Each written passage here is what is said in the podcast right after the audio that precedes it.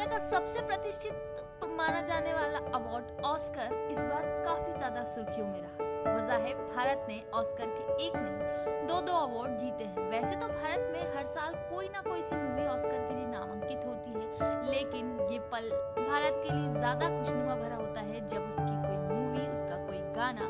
Oscar के नाम से प्रतिष्ठित होता है और वो ऑस्कर का पुरस्कार पाता है जो पूरी दुनिया को दिखाता है कि भारत आज भी लाजवाब है आज भी वह अपनी विविधता और अपनी सोच के लिए जाना जाता है जहाँ आज भी एक अलग ही सुंदरता और सौंदरता है जहाँ लोगों के पास एक अलग ही क्रिएटिविटी है जिसके दम पर वो